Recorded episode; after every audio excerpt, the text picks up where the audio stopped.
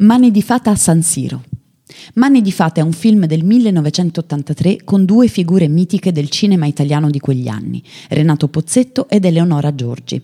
Pozzetto interpreta Andrea, ingegnere quarantenne dalle idee brillanti che si ritrova all'improvviso senza lavoro. Il suo licenziamento coincide con la promozione avuta dalla moglie nel suo lavoro e così Andrea decide di non dirle niente. Sulle prime il piano riesce perché Andrea, approfittando dell'autolicenziamento della loro cameriera, ne prende il posto e di conti in famiglia tornano lo stesso anche senza il suo stipendio. Ma presto Franca, la moglie interpretata dalla Giorgi, se ne accorge e cominciano i guai. Andrea, diventato un perfetto massaio, si sente trascurato e scarsamente considerato dalla moglie. Per affermare i suoi diritti, trova impiego presso una ricca contessa.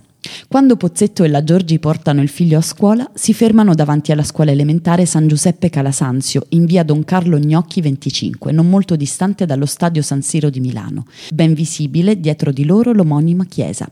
Una chicca per i cinefili. In questa scena siamo proprio a un centinaio di metri dal portone in cui lo stesso Pozzetto andava a restituire la borsa scippata nel film Il ragazzo di campagna.